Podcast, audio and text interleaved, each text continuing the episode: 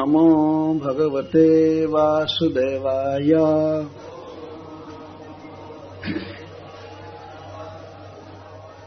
ओम नमो भगवते वासुदेवाय।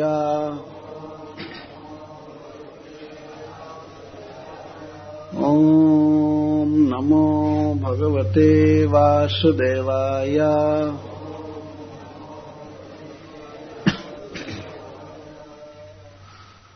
श्री सुक उवाच। अभी इसके पहले सौनक जी सुख जी ज्यादा बोल रहे थे, अब सुखदेव गोस्वामी चालू करते हैं। तो आसन ग्रहण कर लिए हैं। महाराज परीक्षित ने प्रश्न किया है, इसको थोड़ा ऊंचा कीजिए।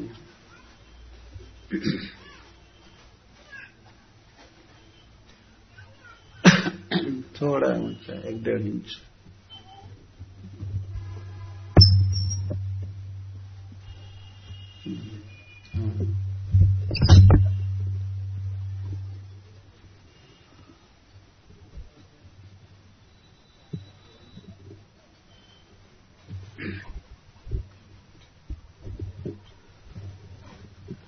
वरीयाने सते प्रश्नः कृतो लोकहितं नृप आत्मवित् सम्मतः पुंसां श्रोतव्यादिषु यः परः श्रोतव्यादीनि राजेन्द्र नृणां सन्ति सहस्रशः अपश्यतामात्मतत्त्वम् गृहेषु गृहमेधिनाम् निद्रया ह्रियते नक्तम्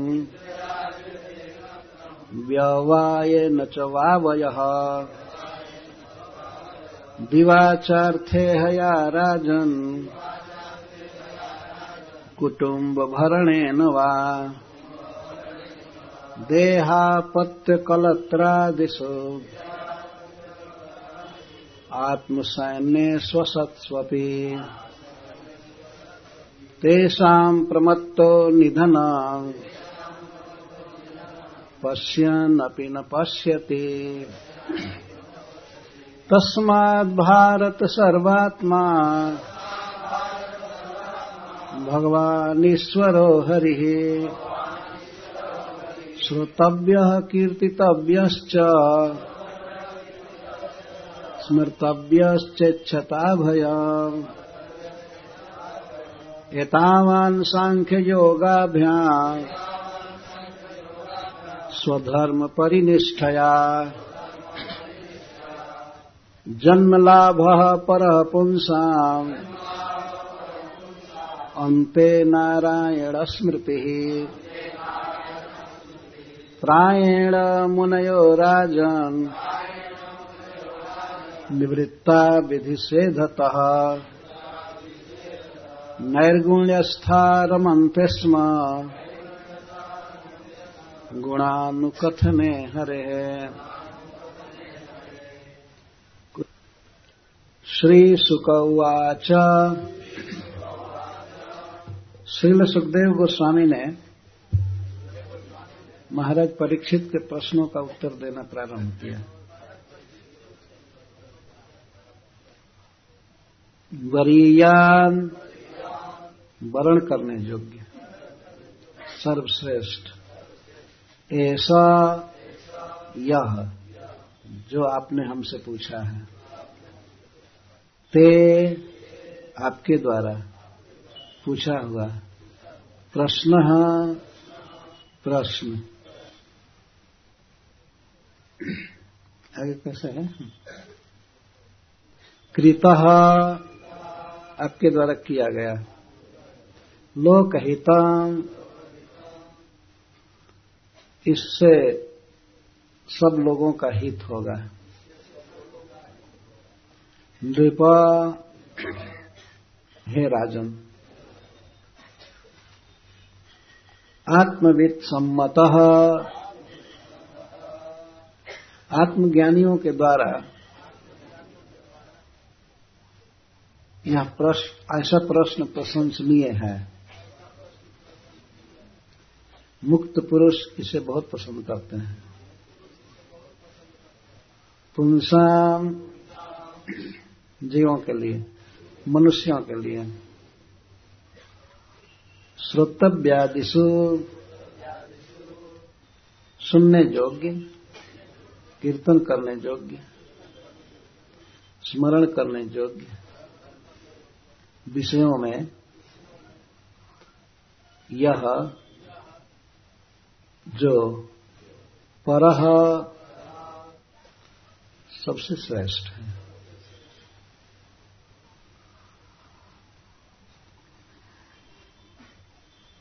एक बार हिंदी में इसको बोल दिया ना, हे महाराज परीक्षित,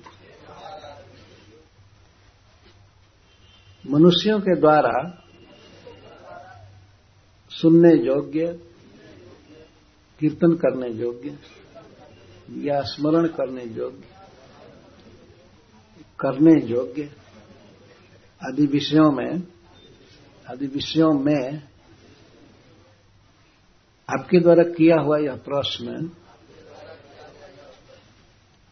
सबसे श्रेष्ठ है और यह वर्णीय है। माया बंधन से जो मुक्त हो चुके हैं ऐसे ज्ञानी जन इस प्रश्न का बहुत आदर करते हैं।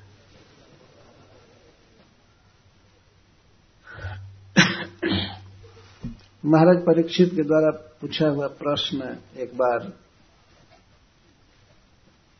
अपने मानस में लाल देना चाहिए। क्या मैं किसी से पूछ सकता हूं क्या प्रश्न किए थे महाराज परीक्षित? श्री धामदास बताइए, आपके पास माइक है, क्या प्रश्न पूछे थे महाराज परीक्षित? खड़ा होकर पूछिए।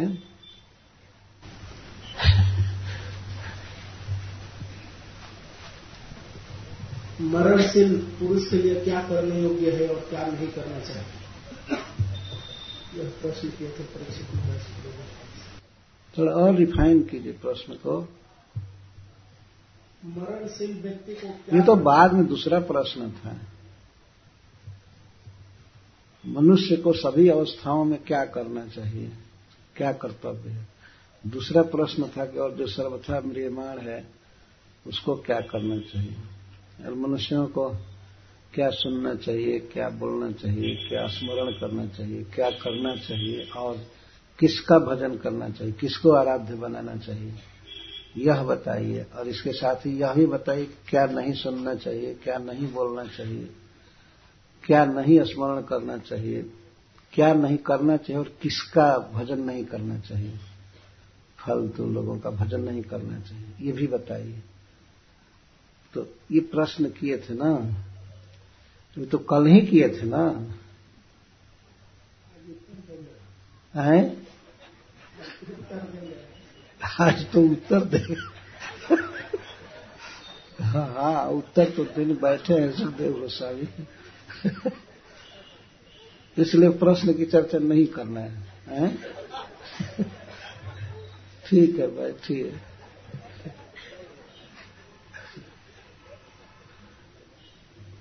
तो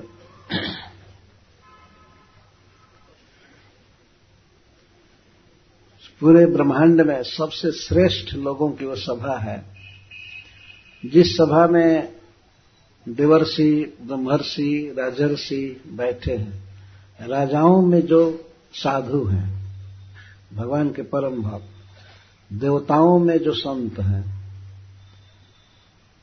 और ब्रह्मर्षि ब्राह्मणों में जो सबसे श्रेष्ठ, ऐसे महान लोग वहां बैठे हैं। और इस जगत का सम्राट, संपूर्ण पृथ्वी का सम्राट प्रश्न पूछ रहा है। यह बहुत ही महत्वपूर्ण संवाद है,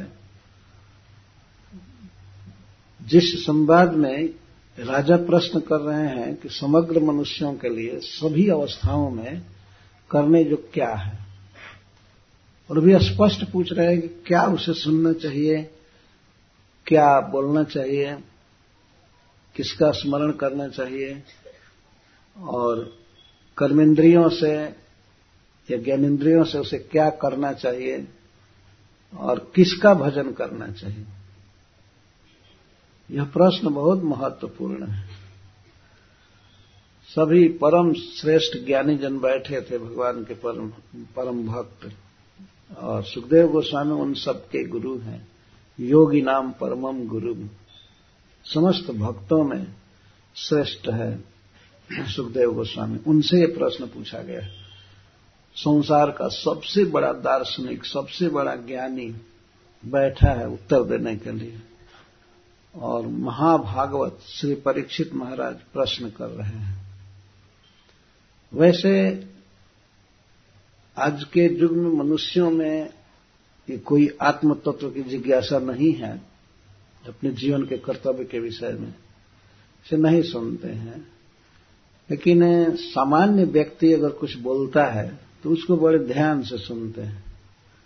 जैसे अगर 26 जनवरी को गणतंत्र दिवस पर यदि राष्ट्रपति और प्राइम मिनिस्टर कुछ बोलता है तो सारा देश सुनता है क्या बोल रहे हैं,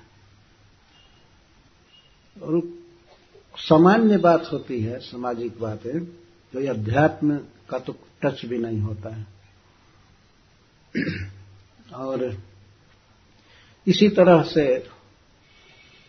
बहुत से व्यक्ति हैं जो बोलते हैं और जनता उसको सुनती है, परंतु उन बातों में कोई वेट नहीं है, कोई वजन नहीं है।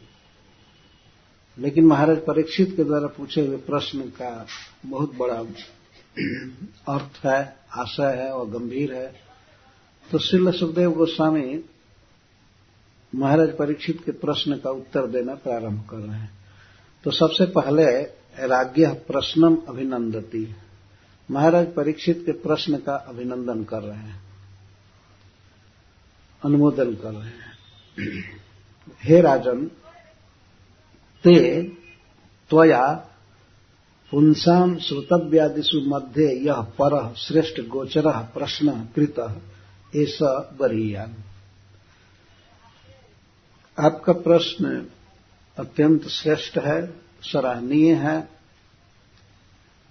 और श्रोतव्यादि विषयों में यह सबसे श्रेष्ठ है। क्यों? जतो लोकहितम् एतत्, इस प्रश्न से लोक का हित होगा। लोक को ही लोग कहते हैं, ग लगा देते हैं, लोकहित, समग्र मनुष्यों का हित इसी में है। इस प्रश्न के वक्तव्य के रूप में जो उत्तर आएगा उस अभिप्राय से सुखदेव गोस्वामी बोल रहे हैं। तो ऐसा प्रश्न होगा तभी न इसका उत्तर आएगा। इसका अर्थ है कि यह प्रश्न और इसके उत्तर के रूप में जो भी वक्तव्य विषय आएगा इसी से संसार का परम कल्याण होगा, हित होगा। क्यों हित होगा? मोक्ष हेतुत्वात्, मैं मोक्ष हेतु। ऐसा प्रश्न से और इसके उत्तर से लोगों का जन्म मरण बंधन मिटेगा, दुख मिटेगा, सब सुखी होंगे, अपने स्वरूप में होंगे। ये अर्थ मोक्ष। कहीं बंधा है जीव और बुरी तरह से बंधा है, बहुत दुख में है। जैसे देह में आत्मबुद्धि किया है तो देह में वो बंधा है, बंधा है, मनोमय बंधन है वास्तव में, जिसको हृदय ग्रंथि कहते हैं, हृदय में बंधा है। और इस बंधन से उसे बहुत दुख हो रहा है, जन्म मरण और बुढ़ापा रोग आदि का दुख भोग रहा है। ऐसा कुछ उपाय होना चाहिए समाज में जिससे कि जीव का यह दुख, यह बंधन दूर हो। बड़े बड़े मनुष्यों ने अनेक सभाओं में, अनेक अवसरों पर इस पर विचार किया है कि जीवों का दुख कैसे मिटेगा। पहले के मनीषीगण भी और आज के भी तथाकथित मनीषी बैठते हैं सभाओं में, संसद में, विधानसभा में, और यही सोचते हैं कि कैसे जनता का दुख मिटेगा। तो खेद की बात है कि दुख क्या है वे इसको भी नहीं जानते हैं। मिटाने की बात तो अलग रही, पर अपनी बुद्धि से वे दुख को मिटाना चाहते हैं, कल्याण करना चाहते हैं। यह सभा तो सबसे श्रेष्ठ सभा है जिसमें साधन और साध्य की बात आएगी। जीव का दुख कैसे मिटेगा, उसका वास्तविक कर्तव्य क्या है, उसे क्या सुनना चाहिए, क्या बोलना चाहिए, क्या याद करना चाहिए, किसका भजन करना चाहिए और किसका नहीं करना चाहिए। आजकल के इन प्राकृत सभाओं में इस पर कुछ भी विचार नहीं होता है किसका भजन करना चाहिए। जिसका करते हो करो, ज्यादा से ज्यादा छूट देंगे तो इतना ही दे सकते हैं। तुम जिधर चलोगे वही रास्ता हो जाएगा। जत मत तत पंथ। तुम्हारे मन में आना चाहिए कि ये रास्ता ठीक है तो वही ठीक है। आजकल के लोग ऐसे बोलते हैं। कोई पूछे कि इधर से पूरी कैसे जाएंगे तो जिस रास्ते को पकड़ लोगे वही पूरी चला जाएगी। इधर भद्रक के तरफ चल दे, कटक के तरफ, बालेश्वर के तरफ, कहे कि अब तो मैं पूरी पहुंचने ही वाला हूं क्योंकि ये भी रास्ता जाएगा। तो रास्ता है लेकिन वो पूरी के लिए रास्ता नहीं है ना, तो उल्टा ले जा रहा है। पर आजकल का एक फैशन है, लोग इसको उदारवादी विचार कहते हैं। किसी पर कटाक्ष मत करो, जो जो कर रहा है वो ठीक है, और जो जिसको पूज्य मान ले, आराध्य मान ले, ईश्वर मान ले, भगवान मान ले, तो उसके लिए वही भगवान है। अगर आप किसी कुत्ता को भी कहें कि भगवान है तो दूसरे लोग कहते हैं हाँ ठीक है, तुम्हारा भाव ठीक है। परंतु ये ऐसे अंधों की सभा नहीं है, ये महान ज्ञानियों की सभा है जिसमें समग्र मानव जाति के हित पर विचार किया जा रहा है। और सुखदेव गोस्वामी ने प्रश्न को सुनते ही कह दिया कि लोकहितम कृतो लोकहितम निरपा। अंततः आप राजा हैं, सबका कल्याण आप चाहते हैं, प्रजा का। तो हे राजन, आपके द्वारा यह प्रश्न, ये आपके द्वारा पूछा गया यह प्रश्न समग्र मानव जाति का हित करेगा, वास्तविक हित। हित क्या है वास्तव में जीव का? हित है अपने स्वरूप में आ जाना। जो दूसरे विचारों में, दूसरी उपाधियों में जीव फंसा है, उससे मुक्त हो जाए। तो जीव है भगवान श्रीकृष्ण का नित्य दास। तो श्रीकृष्ण में मन का अभिनिवेश होना, मन आसक्त हो जाए श्रीकृष्ण में, वास्तव में जीव के लिए यही प्राप्तव्य है, यही साध्य है। पर भगवान कृष्ण में मन लगेगा कैसे? जब तक व्यक्ति भगवान श्री कृष्ण के विषय में श्रवण नहीं करेगा तब तक मन नहीं लगेगा। भगवान की कथाएं जब होती हैं तो उसमें भगवान का नाम, भगवान के गुण, भगवान के चरित्र, लीलाएं, ये सब बारंबार कानों के छिद्र से प्रवेश करते हैं हृदय में। कितना सुंदर है भगवान, इस बात का ज्ञान होता है। कितने दयालु हैं और कितने धनी हैं, अनंत अपार ऐश्वर्य है उनका। और जीवों के परम सुहृद हैं, सुहृदम सर्वभूतानां।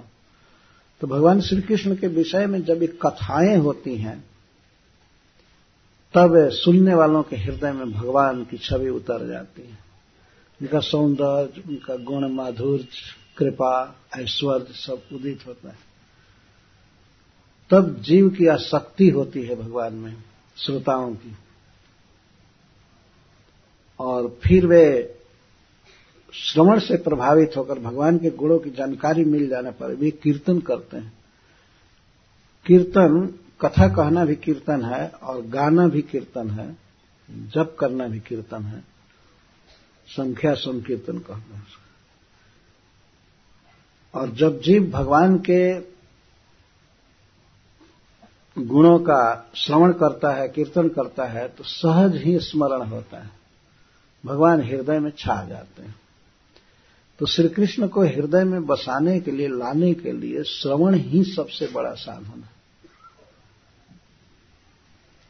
शृण्वताम स्वकथाम कृष्ण पुण्य श्रवण कीर्तन हृदयंतस्थो य भद्राणी विधुनति सुहृदता। कथा सुनने वालों के हृदय में भगवान बैठ जाते हैं और वे वहां के सारी कामनाओं को, कुत्सित विचारों को सब ध्वस्त कर देते हैं।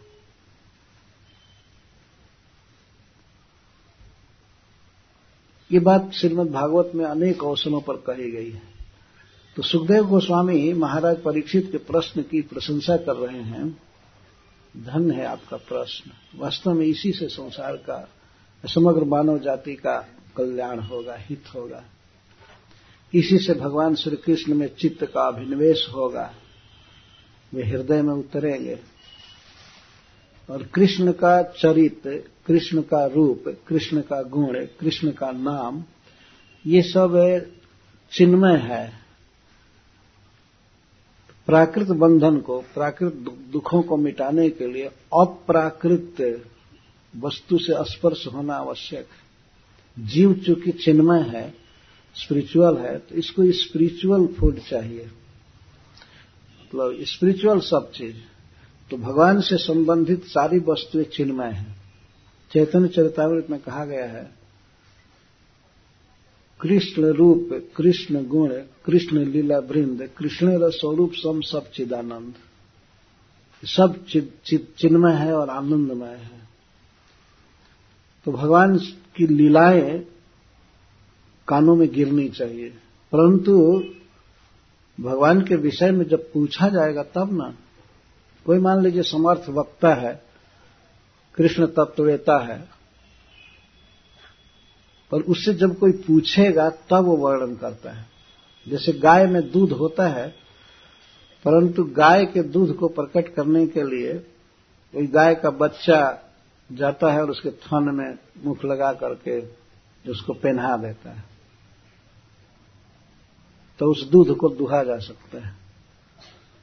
तो जो भगवान के तत्व के वेता हैं, कृष्ण तत्ववेता हैं, उनके गुण, लीला, चरित्र आदि को जानते हैं, पर जब कोई श्रद्धावान व्यक्ति, भक्त भगवान का, प्रश्न करता है, तो उस प्रश्न से उस वक्ता के हृदय में भगवान उदित हो जाते हैं और वह उनके गुणों को बोल सकता है। महाराज परीक्षित का प्रश्न ऐसा ही है, सुखदेव गोस्वामी के हृदय में आह्लाद पैदा कर दिया, वे प्रसन्न हो गए और सबसे पहले प्रश्न की प्रशंसा करने लगे।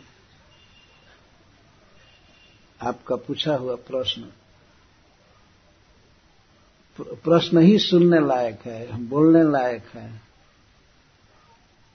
प्रश्न ही का ये मतलब है कि प्रश्न और प्रश्न के उत्तर के रूप में वक्तव्य है दोनों। तो आपका प्रश्न बहुत श्रेष्ठ। वास्तव में प्रश्न पर ही आधारित होता है कोई लेक्चर।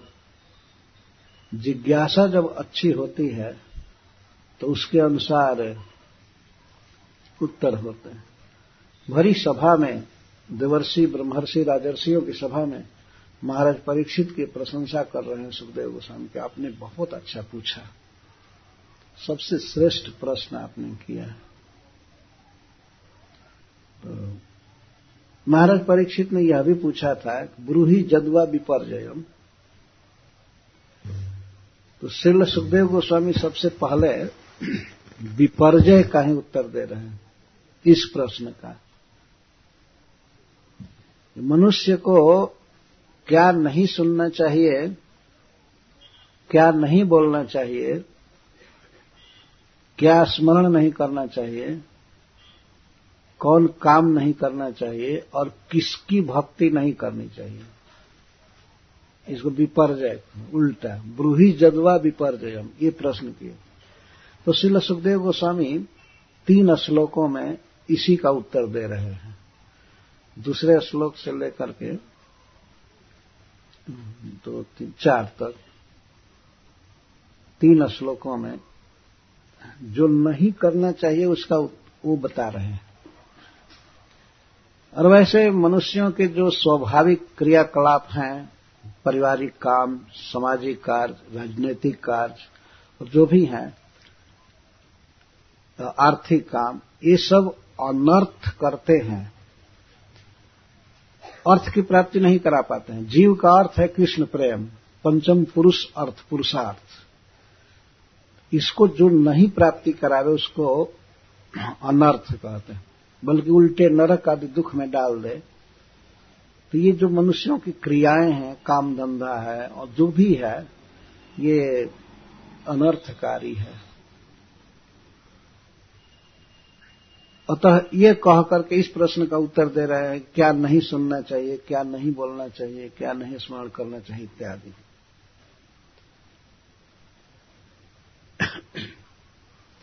तत्र तावद स्वाभाविक क्रियाणाम अनर्थ हेतुत्वं वदन् ब्रूहि जद्वा विपर्ययम् इति अस्य उत्तरमाह। इसका उत्तर दे रहे हैं, हे राजन, राजेंद्र, हे राजाओं में सबसे श्रेष्ठ, नृणाम श्रोतव्यादिनी सहस्रशः सन्ति। मनुष्यों के लिए सुनने की बहुत बहुत अनंत अनंत बात है। सहस्र का अर्थ होता है अनंत, असंख्य। इसका अर्थ लाख, हजार, लाख, करोड़, अरब, खरब जो भी हो सकता है। अपश्यतम आत्मतत्वम, जिन मनुष्यों को आत्मा के विषय में, परम आत्मा के विषय में कुछ भी ज्ञान नहीं है, जो नहीं देख रहे हैं, केवल शरीर तक जिनकी चेतना है, जिनका ज्ञान बस शरीर तक है, और इह लोक का सुख स्वाच्छंद ही जिनका बस परम निर्णय है, एतावदिति निश्चिता, निश्चय कर चुके हैं कि बस इस संसार में ज्यादा दिन जीना और इंद्रियों के भोगों को भोगना, जस प्राप्त करना, ऊंचा पद प्राप्त करना, यही हमारे जीवन का सब कुछ है। ऐसे लोग आत्मा को नहीं जानते हैं। इस शरीर में वास्तव में आत्मा ही मुख्य वस्तु है, वो है तभी शरीर चल रहा है, हिल रहा है, सुन रहा है, बोल रहा है। तो इस शरीर के भीतर जो आत्मा है वही मुख्य चीज है, और आत्मा वास्तव में परम आत्मा का, भगवान श्रीकृष्ण का एक अंश है। तो वास्तविक आत्मा है श्री भगवान, जिनको परम आत्मा कहते हैं, परमात्मा। तो जिन लोगों को परमात्मा का ज्ञान नहीं है, अपश्यता, नहीं देख रहे हैं अर्थात नहीं समझ रहे हैं, तो ऐसे मूढ़ मनुष्यों के लिए सुनने, बोलने, स्मरण करने आदि के लिए सहस्रशः सन्ति, अनंत अनंत विषय हैं। सुनते रहते हैं, पढ़ते रहते हैं, देखते रहते हैं, आत्मा के बारे में कोई ज्ञान नहीं है, भगवान के बारे में कोई ज्ञान नहीं। इस बात को सब जगह तो देख ही सकते हैं, चाहे भुवनेश्वर हो, चाहे दिल्ली हो, कोई हो, सब जगह मनुष्यों की क्या गति है, क्या वे पढ़ रहे हैं, क्या सुन रहे हैं, क्या स्मरण कर रहे हैं, सब देखा जाता है। विशेष करके विदेशों में ज्यादा लोग श्रवण कीर्तन करते हैं। श्रवण कीर्तन के एक एक छोटे सिटी में भी सैकड़ों पत्र पत्रिकाएं निकलते हैं, हजार अखबार निकलते हैं, एक एक टोला में अखबार। मैं न्यूयॉर्क में देखा, एक दिन अपने एक शिष्य से पूछा तो बताते बताते 63 अखबार का नाम बताया, न्यूज़पेपर का। लेकिन और कहे कि हम तो नहीं जानते हैं, तो इतना तो गिना है। न्यूज़पेपर, न्यूज का क्या मतलब होता है? नवीन गण, नई चीजें हैं, उनका समुदाय न्यूज कहलाता है। न्यू कहेंगे तो एक वचन में है ना, न्यू और न्यूज,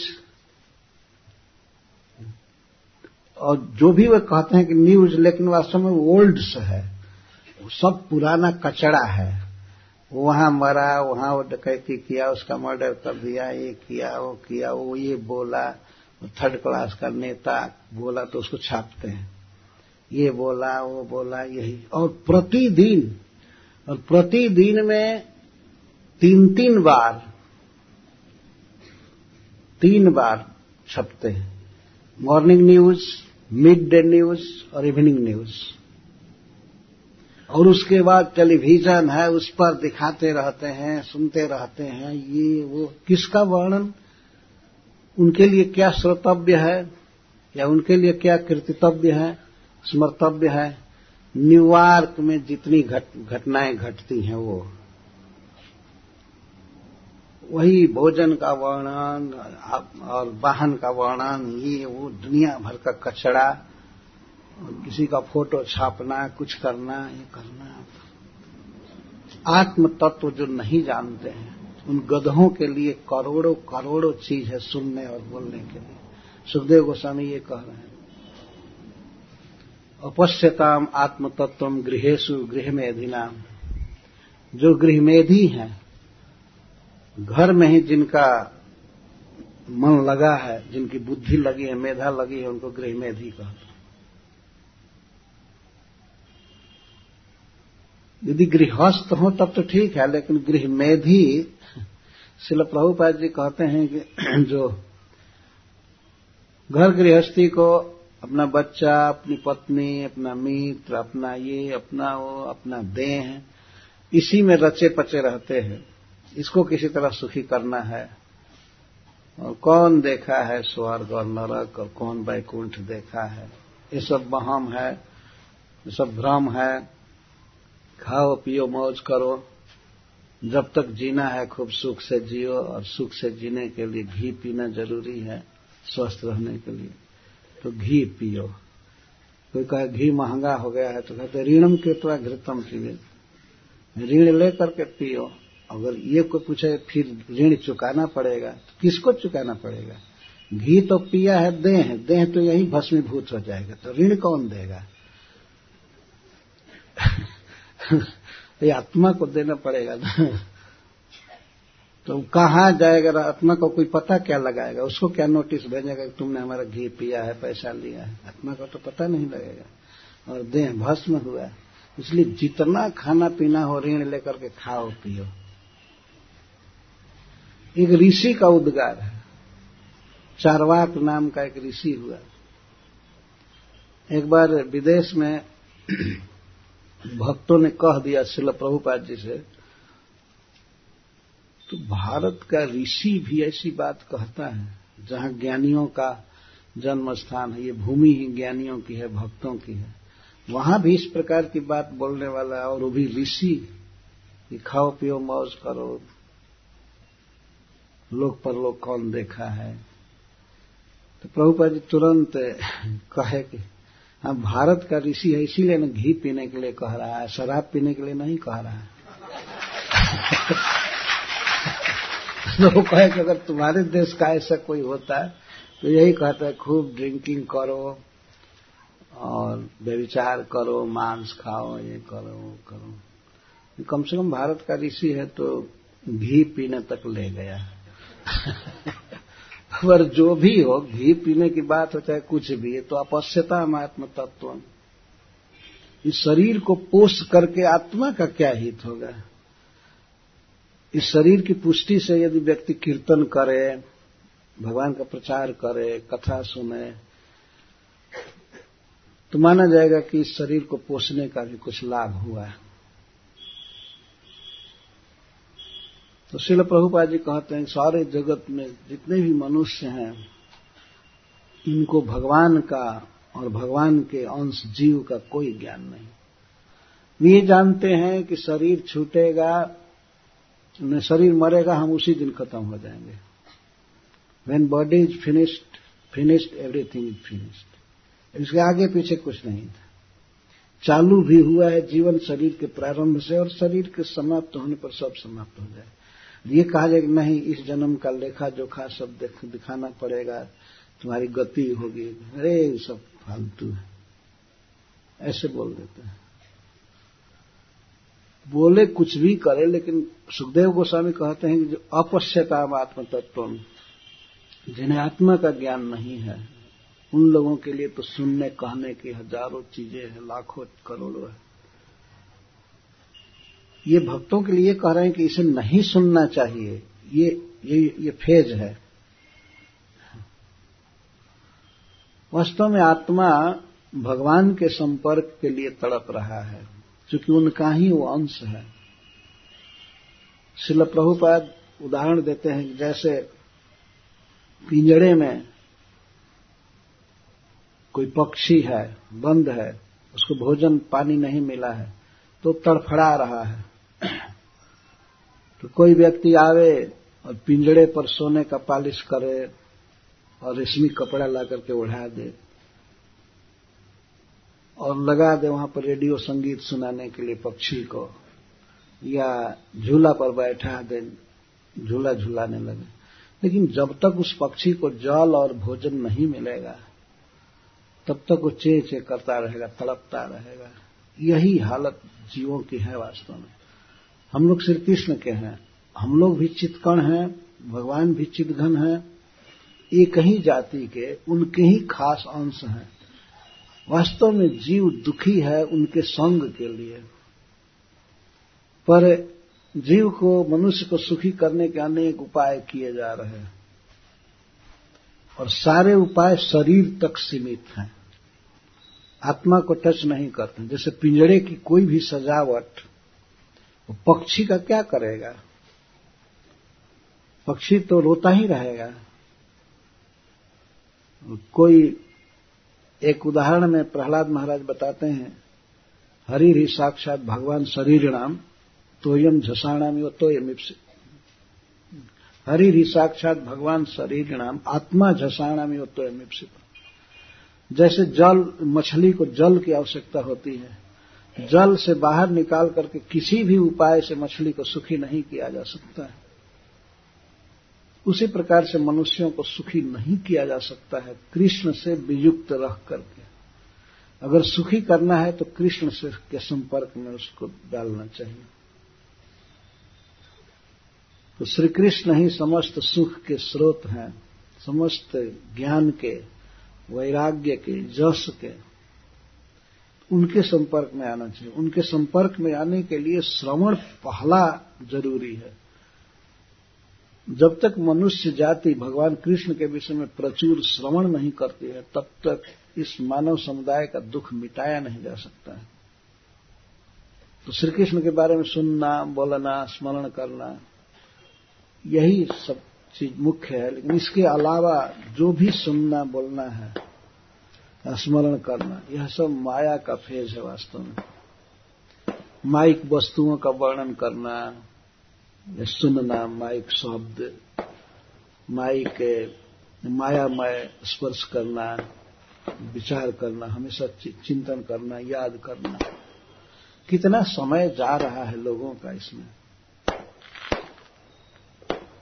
ऐसे लोगों का सारा मानव जीवन का जो एसेट है, जो साधन है, वो व्यर्थ चला जाता है।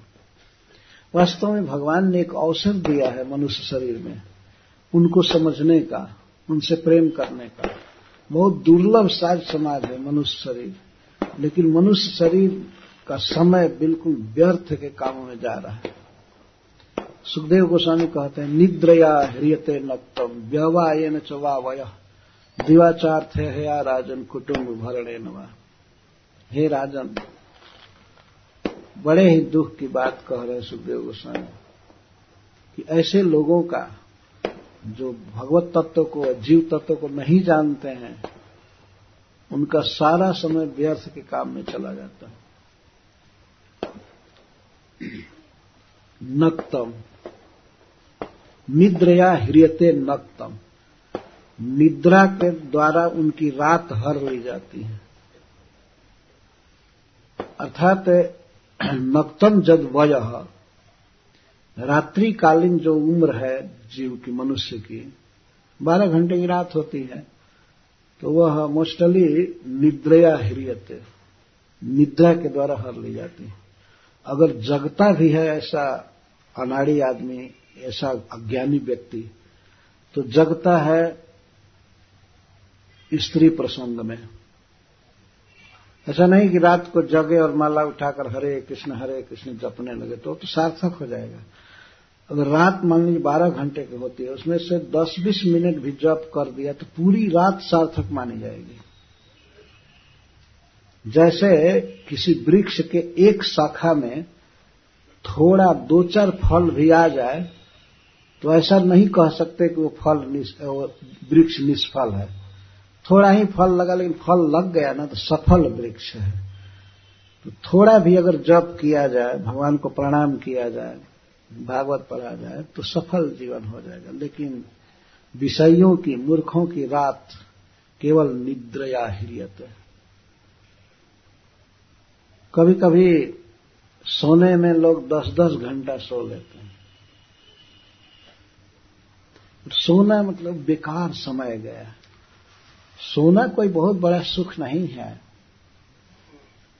तो निद्रया ही रहते हैं। अच्छा, नींद अगर रात में मान लीजिए सोए नहीं, जगे रहे तो व्यवाय, व्यवाय का अर्थ होता है मैथुन, स्त्री के साथ रहना, बातें करना, ये करना वो करना, उसमें बीत जाती है। व्यवाय न चौवा वय दिवाचार थे है राजन। और दिन का जो उम्र है, दिन का वय है, वो कैसे चला जाता है? अर्थे है या पैसा कमाने के लिए, अर्थ अर्जन करने के लिए है ना, कम से कम 8 घंटा काम करना पड़ता है और जाने आने में अलग अलग है, कहीं कहीं बहुत दूर तक जाकर के काम करना पड़ता है। तो 8 घंटा कम से कम किसके लिए? अर्थ इहया। इहा का अर्थ होता है चेष्टा, क्रिया, और इहा का संकल्प, विचार भी होता है। तो अर्थेहया का अर्थ है कि अर्थ कमाने के चक्कर में पूरा दिन खत्म हो जाता, अर्थोपार्जन में। अगर किसी दिन संडे को छुट्टी भी हो गई, भाई उस दिन अर्थ नहीं कमा रहा है तो कुटुंब भरणे नवा, उस दिन परिवार के लिए शॉपिंग करने चल देते, शॉपिंग करेगा, या कोई फेस्टिवल, कुछ विशेष खाना पीना बनाना, सिनेमा देखना, रेस्टोरेंट में जाना, या कुटुंब के लिए कुछ सिलाना, खरीदना, ये करना वो करना, 21 को कुटुंब भरण कहते। अथवा संडे को अपने बाल बच्चों के साथ बैठ करके कुछ गप सप करना, यह भी कुटुंब भरण ही है। कि मान लीजिए 6 दिन कोई काम किया, अर्थोपार्जन किया, तो एक संडे को तो पूरा कीर्तन में ही रहना चाहिए, चाहे भगवान के जप में ही रहना चाहिए। लेकिन सुखदेव गोस्वामी कहते हैं कि विषयों की रात, निद्रा में, स्त्री संग में, और उनका दिन धन कमाने में और परिवार पोषने में बीत जाता है। पूरा जीवन व्यर्थ बीत जाता है। जीवन का जो समय मिला कृष्ण को समझने के लिए, कृष्ण की भक्ति करने के लिए, उस समय को सोने में, स्त्री प्रसंग में, धन कमाने में और परिवार पोषने में खत्म कर दिया। कोई टाइम नहीं रहा। और आज के युग में पूछा, कहा जाता है किसी को कि थोड़ा भगवान का जप कीजिए, भजन कीजिए, तो कहते हैं कहाँ टाइम है, बड़ा बिजी लाइफ है, बड़ा बिजी लाइफ। जब जमराज आएंगे तो यह भी कह दीजिएगा कि जमराज जी थोड़ा छुट्टी दीजिए, हमको मरने का टाइम नहीं है, बाद में आइएगा, अभी नहीं मरेगा। वास्तव में कहीं कहीं मरना भी मुश्किल है। अमेरिका में कुछ भक्तों से बात करके, क्रिमेशन देख करके, स्मशान में कुछ जिज्ञासा किया, लोग बताते थे कि अपने मरने के लिए कहाँ पर कब्र बनेगा, वो जमीन उसको स्वयं खरीदना पड़ता है, और दफनाने में जितना डॉलर लगेगा वो भी कमा करके बैंक में जमा कर देता है। अपने मरने की व्यवस्था वो खुद करता है। तो मैं कहा कर, जिसको जमीन न हो तो एक भक्त का तो मरने नहीं दिया जाएगा। अगर अपने लिए जमीन नहीं है कब्र बनाने के लिए तो उसको मरने नहीं दिया जाएगा।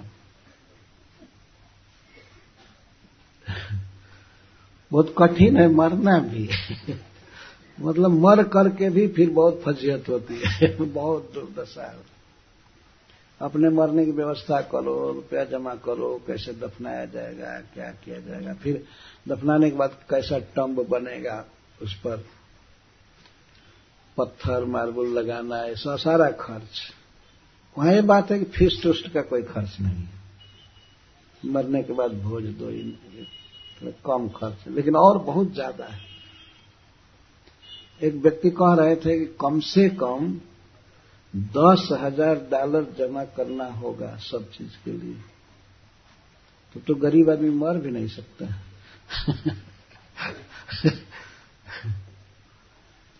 तो इस तरह से मनुष्यों का जीवन जा रहा है बेकार काम में। श्रीधर स्वामी जी लिखते हैं कि इस श्लोक में 2 च है, तो चकारऊ समुच्चयार्थ लिखते हैं, समुच्चयार्थ नहीं, अनुक्त समुच्चयार्थ। च लगा रहे, इसका अर्थ है कि 4 काम तो बताए, रात में निद्रा, स्त्री संग, दिन में काम धंधा और परिवार का पोषण, और च से ये बता रहे हैं कि ये जितने भी काम नहीं कहे गए हैं इस श्लोक में वो सब समुच्चय समुच्चय आ जाए। किन किन कामों में मनुष्य अपना समय बिताता है तो और सब देख लिए, समाज में जो भी काम है भजन के अलावा वे सब अनुक्त समुच्चय में आ जाते। कहा नहीं गया लेकिन उसको समझ लेना चाहिए।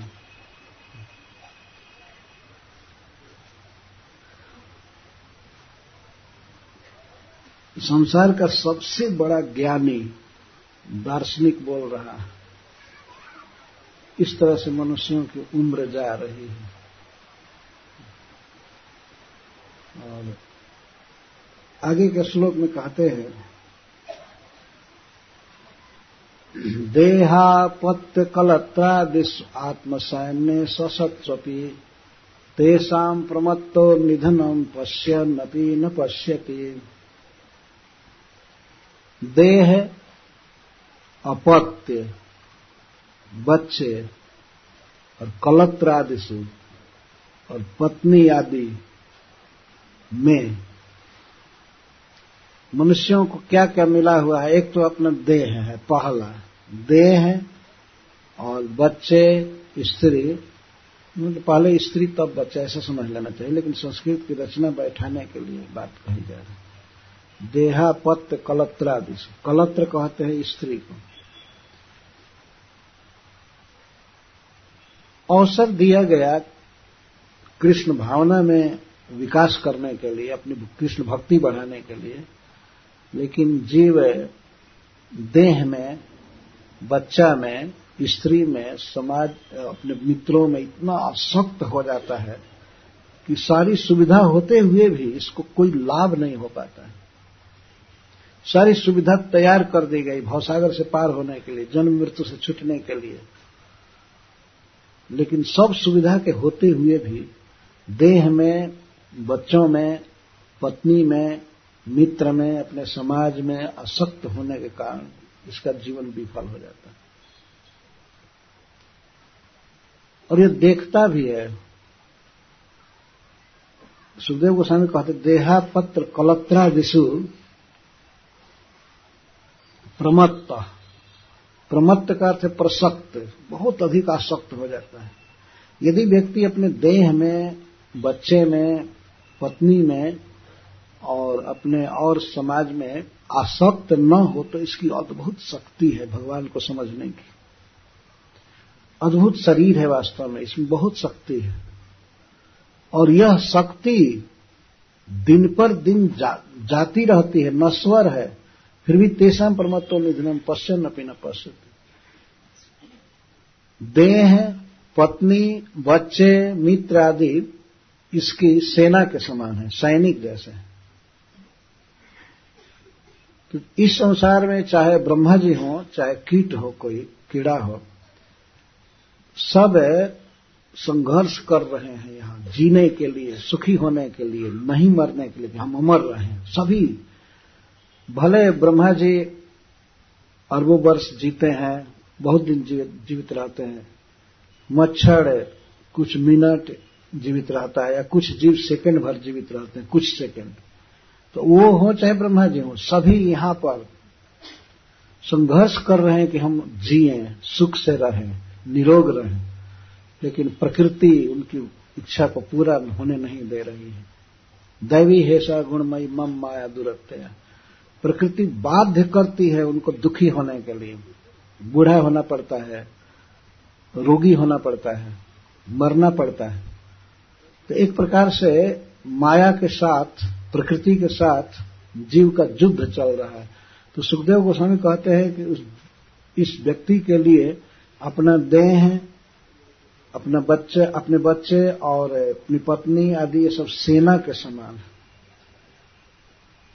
सेना के समान है। लेकिन तेषां प्रमत्तो निधनम पश्यन् अपि न पश्यति, पर इनका निधन होता रहता है, ये क्षीण होते रहते हैं, पर इतना इनमें आसक्त रहता है कि वो इसको पश्यन् अपि न पश्यति, देखता हुआ भी अनुसंधान नहीं कर पाता, ध्यान नहीं देता है, देखता है। वास्तव में मनुष्य को काफी अनुभव होता है, बहुत अनुभव होता है कि जीवन नश्वर है, भगवान की भक्ति करनी चाहिए, ये धन, बच्चा, स्त्री, हमारा देह सब कुछ नश्वान है, अनुभव होता है, बहुत बहुत अनुभव। फिर भी आसक्ति ऐसी है कि पश्यन् अपि न पश्यति, देखता हुआ भी नहीं देख पाता, बहुत अधिक आसक्ति है। तो ब्रह्मा जी से लेकर के कीड़े तक इस प्राकृतिक जगत में जीने के लिए संघर्ष कर रहे हैं। प्रकृति के साथ डायरेक्ट एक युद्ध जैसा ही है, प्रकृति अलाउ नहीं करती है, और जीव देखता है कि उसकी हार प्रतिक्षण हो रही है, मनुष्य देखता है हार हो रही है। सबसे पहले शरीर को देखें, शरीर सुख का साधन है उसके लिए, उसकी एक सेना के समान, लेकिन शरीर स्वयं रुग्ण होता जाता है, क्षीण होता जाता है, युद्ध चालू रहता है। ये सोचता है कि अब अगले साल में इससे ज्यादा स्वस्थ हो जाऊंगा, क्योंकि शरीर को नश्वर कहा गया। नश्वर का अर्थ है जो नाशशील है, नष्ट हो रहा है, होता ही जा रहा है, पर आशा बंधी हुई कि अब अगले महीने में हम पूर्ण हेल्दी हो जाएंगे और साल बीतते बीतते तो पूरा रिकवर कर लेंगे, ये करेंगे वो करेंगे। बुरी तरह से शरीर हार रहा है, जो मूल सैनिक है आत्मा के लिए, वो तो हार रहा है। और अंत में बैटल फील्ड में, श्रील प्रभुपाद जी कहते हैं, युद्ध भूमि में पूरा गिर जाएगा। इसकी युद्ध भूमि आजकल मुख्य रूप से अस्पताल है, इसकी युद्ध भूमि है। गिरा, चाहे कितना इंजेक्शन लगाओ, नाक में पाइप डालो, आंख में पाइप डालो, कुछ भी डालो, लेकिन वीर सो गया, हार हो जाती है। प्रत्यक्ष देखता है। अच्छा, यह भी देखता है कि हमारे पिताजी नहीं रहे, हमारे पिताजी के पिताजी नहीं रहे, काफी अनुभव है, पर अनुभव क्या करेगा, इतनी आसक्ति है देह में और परिवार में। अब क्या करे भगवान, क्या दिखावे। चारों तरफ सुनता है न्यूज़पेपर में या ऐसे भी कि इतने लोग मर गए, यहाँ ये घटनाएं हुई, ऐसा हुआ ऐसा, पर अपनी मृत्यु को नहीं देख पाता है, और अपने परिवार के बच्चे, स्त्री आदि के प्रति ऐसी आसक्ति है कि ध्यान बिल्कुल नहीं देता। देह की ये दशा है, देह आत्मा का संग छोड़ देता है, छोड़ने के लिए तैयार है, ये भी नहीं देख पाता है। बच्चे हैं, स्त्री है, ये सब माया जाल में फंसे हैं। ये स्वयं ही मनुष्य सोचता है कि ये हमारे सुख के साधन हैं, ये हमको सुख देंगे, पर ये भ्रम है टोटल। कोई सुख नहीं देगा किसी को, सुख केवल कृष्ण दे सकते हैं, कृष्ण ही देते हैं। व्यक्ति सोचता है हमारी पत्नी बहुत अच्छी है, हमारे बच्चे बहुत अच्छे हैं, ये हमको सुख देंगे, हमको सुख देंगे। नहीं, संसार में कोई सुख नहीं देगा। हमको ये नेता सुख देगा, हमको ये स्वामी जी सुख दे देंगे, ये करेंगे वो करेंगे, सब अपने अपने सुख के फेरे में है। इस संसार में प्रत्येक व्यक्ति अपने सुख के लिए किसी से संबंध जोड़ रहा है, ये देखा जा सकता है। दूसरे को सुखी करने के लिए कोई संबंध नहीं जोड़ता है, अपने को सुखी करने के लिए। तो जो लोग स्वयं ही सुख के चक्कर में हैं, वे क्या सुख देंगे, स्वयं दुखी हैं। और दूसरी बात कि अज्ञानी हैं सभी, माया के भ्रामक दृश्यों में फंसे हुए हैं, सभी मोहित हैं। तो माया से वो मोहित है व्यक्ति, जो ज्ञान नहीं है और अपने सुख के फेरे में है, उस व्यक्ति से हम अपेक्षा करते हैं कि इससे हमको सुख मिलेगा। और विशेष करके अपने देह से, अपने बच्चे से और अपनी स्त्री से, पत्नी से और अपने समाज से अब सुख मिलेगा, हमको ये सुख मिलेगा। जो सुख के साधन हैं, जिनको सुख का साधन मानता है, वे सब तो पराभव को प्राप्त हो रहे हैं, पराजय हो रही है दिन पर दिन। और तो और एक दिन ऐसी दशा आती है व्यक्ति की कि अपना पुत्र सामने बैठता भी नहीं है, बात भी नहीं करता है, जिसको मानता है कि हमारा उत्तराधिकारी है, हमको सुख देगा, वो पिता के पास बैठता तक नहीं है कि बैठ कर थोड़ा समाचार पूछें, कैसे हैं, क्या है। हमने देखा है डायरेक्ट कि लगभग 80 वर्ष के एक पिताजी स्नान कर रहे थे हैंड पाइप पर,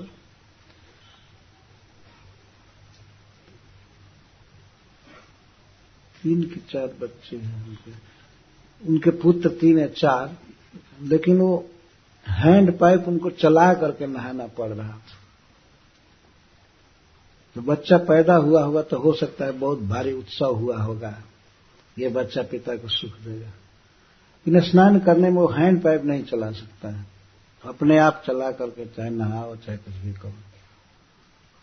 लेकिन कितनी आशा लगी रहती है, कितने मनोरथ रहते हैं कि ये बेटा हमारे काम आएगा, पत्नी हमारे काम आएगी, ये आएगा। वो बेचारे स्वयं दुख में हैं, स्वयं मायाबद्ध हैं और अज्ञानी हैं, दुख में हैं, वो क्या सुख देंगे। पर इनका निधन, इनकी चित्तवृत्ति बदलती देखता है व्यक्ति, शरीर का मरण भी देखता है, अपने शरीर का भी मरण देखता है, देख रहा है शरीर मर गया। जो शरीर 25 वर्ष की अवस्था में था, वो ऐनक में देखिए तो वो पूरा बदल गया, पूरा परिवर्तन हो गया। लेकिन फिर भी पश्चान पीना पश्चित देखता नहीं। ऐसे व्यक्ति को भय करना चाहिए ना। सुखदेव गोस्वामी ये बता रहे हैं, विपर्जय का उत्तर दे रहे हैं, इसके विपरीत कहिए वो बता रहे हैं। इस तरह से शरीर नश्वर है, पुत्र नश्वर है, समाज नश्वर है, सब कुछ। लेकिन वास्तव में यह प्रकृति क्या है? एक प्रकृति महासागर की तरह है और काल है तूफान की तरह है, समय जो इसको आंदोलित करता रहता है, आंदोलित करता रहता है। यहाँ सीजन्स बदलते रहते हैं, स्थितियां बदलती रहती हैं। और जो जीवन है, जीवन की जो अवस्था है, वो तो पानी के बुदबुद की तरह है, बुलबुले की तरह, तुरंत ही नष्ट हो जाता है। जैसे कोई सागर में पड़ करके सुख की आशा नहीं कर सकता है महासागर में, उस तरह से प्रकृति के गुणों में फंस करके मनुष्य सुख की आशा नहीं कर सकता है। अगर वो सुख चाहता है तो चाहिए कि भगवान कृष्ण का चरण कमल पकड़े। और यह बात मैं बार बार आपको याद दिला रहा हूं कि सबसे उन्नत लोगों की सभा में सबसे बड़ा ज्ञानी बोल रहा है, सबसे बड़ा दार्शनिक फिलोसफर बोल रहा है। वहां सभी लोग खड़े हो गए थे, सबने सम्मान किया था। वहां सुखदेव गोस्वामी बोल रहे हैं, श्रीमद भागवतम में कपट धर्म नहीं है, प्रोजित कैतव। जैसे हम लोग घर बहारते हैं, परिष्कार करते हैं तो कूड़ा करकट फेंक देते हैं बाहर, श्रीमद भागवत से कपट धर्म निकाल दिया गया। कहाँ दूसरे ग्रंथों में बताया जाता है कि ये पत्नी माया है, देह माया है, पुत्र माया है, और इसे बच करके हमें कृष्ण से प्रेम करना चाहिए। जो भी मति लगानी है, बुद्धि लगानी है, आसक्ति करनी है, भगवान कृष्ण में लगानी चाहिए। दूसरे ग्रंथों में बात नहीं मिलती है, यह केवल श्रीमद् भागवतम में मिलती है, क्योंकि इसमें कपट नहीं है। जीव कृष्ण का है, कृष्ण के साथ युक्त होकर के सुखी हो सकता है। तो हम लोग दुखों का परिहार कर रहे हैं, हटा रहे हैं, हटा रहे हैं, हटा रहे हैं, और बहुत भरोसा रहती है कि हमारे बच्चे, हमारा देह स्वस्थ है, हमारे बच्चे हैं, हमारी पत्नी है, हम तो इस संसार को सुखी बना ही लेंगे। कभी कभी ऐसे शब्दों का प्रयोग भी करते हैं my sweet home. East or the west, home is the best. ऐसे बोलते हैं, हमारा सपना सत्य हो जाएगा, हमारा सपना साकार होगा. इस सपना कभी भी सपना ही रहेगा, ये पूरा होने वाला नहीं है. तो अब सोचता आदमी हमारा सपना पूरा होगा, तब तक सपना देखने वाला ही चला जाता है. तो पूरा क्या होगा? इस दशा में जीव पड़ा हुआ है, इतनी खतरनाक अवस्था में, फिर भी वो सुन रहा है संसारिक बातें, देख रहा है, बोल रहा है, सोच रहा है. इस तरह उसका जीवन वर्तमान में भी दुखी है और इसके बाद दुखमय योनियों में, नरक आदि में चला जाता है. इसलिए सुखदेव गोस्वामी कहते तस्मात् भारत सर्वात्मा भगवान ईश्वरो हरि, इस श्लोक से जोड़ते हैं.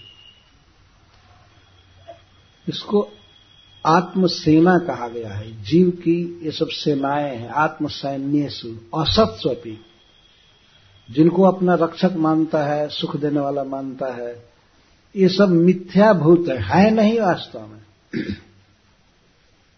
ऐसा नहीं है कि इनका आकार नहीं है, ये है, लेकिन जिस रूप में रियलाइजेशन हो रहा है एक मनुष्य को कि ये क्या है, वो सब मिथ्या है. वो ये सोचता है कि पत्नी से सुख मिलेगा, बच्चों से सुख मिलेगा, इस देह से मुझे सुख मिलेगा. मिथ्या बात. सुखदेव गोस्वामी कहता असत्सु, ये असत है. असत का एक अर्थ होता है जो इस समय जैसा दिखाई दे रहा है वैसा है नहीं और रहेगा नहीं, बदल जाएगा, उसको असत कहते हैं. असत. शरीर परिवर्तनशील है, सारा समाज परिवर्तनशील है, चाहे देश हो, सरकार हो, या अपना संघ हो, परिवार हो, कुछ भी हो, सब बदल जाता है. यह असत है. फिर भी मनुष्य की इतनी आसक्तेशम प्रमत्तो निधनम. प्रमत्त का अर्थ है प्रसक्त. इतनी आसक्ति है कि अगर इनका भाव बदलता है, शरीर बदलता है, या इनका निधन हो जाता है, फिर भी देख करके भी नहीं देखता है. भद्रासो वर्ष में भद्रस्वामी जी भगवान हयग्रीव की स्तुति कर रहे हैं.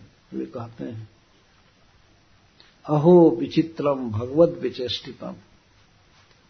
भगवान की लीला कितनी विचित्र है. अहो विचित्रम भगवत विचेष्टितम गणंतम जनोयम ही मिशन न पश्यति. मारने वाली मृत्यु को सामने भी देख करके भी नहीं देख पाता. ध्यायन असद जरहि विकर्म सेवितुम निर्हृत पुत्रम पितरम जिजीविषति. निर्हृत पितरम पुत्रम जिजीविषति.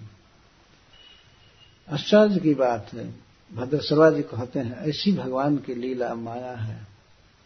ये व्यक्ति सामने देख रहा है कि एक काल उसको मार रहा है, मारकर खत्म कर दिया, पर फिर भी ये सोचता है कि मैं नहीं मरूंगा और जीना चाहता है. पिता का भी दाह संस्कार किया और पुत्र का भी किया. कुछ ऐसी घटनाएं होती हैं, देखते ही हैं. कोई व्यक्ति अपने पिता का दाह संस्कार किया, पिताजी को जलाया, स्मशान में ले जाकर,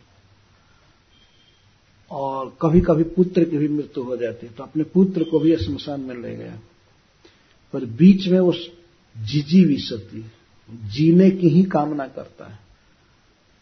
पुत्र का मरण देख करके और पिता का मरण देख करके, दादा का मरण देख करके कोई वैराग्य नहीं हुआ, कुछ भी नहीं.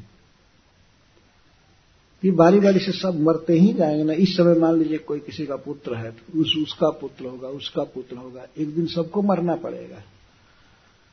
वर्तमान वाले तो मरेंगे ही, भविष्य में होने वाले भी मर ही जाएंगे. श्रील विश्वनाथ चक्रवर्ती पाद तो अद्भुत तरह से इस श्लोक की टीका लिखते हैं. कहते हैं कि पिता को जलाया जो व्यक्ति और पुत्र का भी दाह संस्कार किया, वह व्यक्ति पिता की संपत्ति तो लेकर के भोगता ही है, पुत्र के द्वारा यूज की हुई वस्तुएं भी भोगता है और अपने को सुखी मानता है. कुछ काल के बाद भूल जाता है और पुत्र का जो सामान बचा हुआ है तो उसको पा करके खुशी का अनुभव करता है. हमने इसको देखा है. एक व्यक्ति के भाई का ऑपरेशन हुआ बनारस हिंदू यूनिवर्सिटी में. ऑपरेशन हुआ, पेट चीरा गया, तो दवाई करने में बोतल चढ़ाया जाता है, पानी चढ़ाया जाता है, नस में चढ़ाया जाता है। तो नस में चढ़ाते चढ़ाते वो तो लोग के कारण बेचारा मर गया, परंतु उसके पास लगभग 40-45 बोतल हो गए। तो उस व्यक्ति से एक बोतल मांगने के लिए उसका पड़ोसी गया, एक बोतल दे दीजिए, काम है। तो नहीं दिया, नहीं हमारे पास ये बोतल है, हम नहीं देंगे। तो बोतल को पा करके अब क्या करेगा, क्या सामान रखेगा, उस बोतल में आसक्ति थी। मेरे पास इतना बोतल हो गया है, काम आएगा, जो भी होगा, तेल रखेंगे चाहे पानी रखेंगे, जो भी रखना है रखना है। बिल्कुल भाई के मरण का दुख नहीं रहा।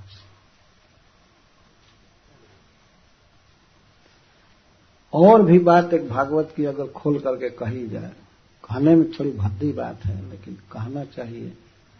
विश्वनाथ चक्रवर्ती पाद जी लिखते हैं कि पुत्र के मरने के बाद कुछ ऐसा भी देखा गया है कुछ दुष्टों में कि पुत्र की पत्नी को रख लिए, भूल गए पुत्र का मरण। फिर लिखते हैं श्रीमद भागवत की टीका में, इतनी माया प्रचंड है मनुष्यों में कि वे पश्यन न भी न पश्यती, देखते हुए भी नहीं देख पाते, भूल जाते हैं। पर माया नहीं भूलती है, माया तो बहुत दुख में डालती ही रहेगी। प्रतिक्षण मनुष्य अस्वस्थ हो रहा है, मर रहा है, पराजित हो रहा है, सब तरह से माया के साथ संघर्ष चल रहा है। और वो सोचता है कि हम समाज के बल से, परिवार के बल से, या अपने देश के प्रशासन के बल से जैसे तैसे हम सुखी हो जाएंगे, हम नहीं मरेंगे, या मरेंगे भी तो बहुत वर्षों के बाद मरेंगे, ऐसा होता है। सब भूलता जाता है, भूलता जाता है। ऐसे लोगों के लिए सुखदेव गोस्वामी जी कहते हैं, श्रोतव्यानि क्या है, श्रोतव्यादिनी सहस्राणी, राजेंद्र सहस्राणी, अनंत अनंत चीजें हैं सुनने के लिए, उसके लिए क्या कहा जाए। परंतु जो आत्म तत्व को समझते हैं, भगवान के भक्त हैं, उनके लिए तो राजन। तस्माद् भारत सर्वात्मा भगवान ईश्वरो हरिः श्रोतव्यः कीर्तितव्यश्च स्मर्तव्यश्च क्षता भयम्। हे भरतवंशी परीक्षित, इस कारण से जो देख रहा है आदमी कि कहीं किसी भी काम में सुख नहीं है और जीवन व्यर्थ बीतता जा रहा है, इस कारण से नित्य सुख पाने के लिए, नित्य जीवन पाने के लिए और इच्छता अभयम, अभय पाने के लिए, मुक्ति पाने के लिए व्यक्ति को चाहिए कि सर्वात्मा हरि ईश्वर भगवान का भजन करें। हरि, हरि कृष्ण को कहते हैं, विष्णु को।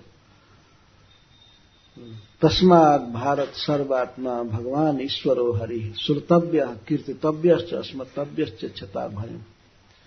अब उत्तर दे रहे हैं इस श्लोक में कि मनुष्य को क्या सुनना चाहिए, क्या बोलना चाहिए, किसका स्मरण करना चाहिए और किसकी पूजा करनी चाहिए, कौन इष्ट देव है, कौन आराध्य है, कौन ईश्वर है, इसको कह रहे हैं। तस्मात् भारत सर्वात्मा भगवान ईश्वरो हरि श्रोतव्यः कीर्तितव्यश्च स्मर्तव्यश्च क्षता भयम्।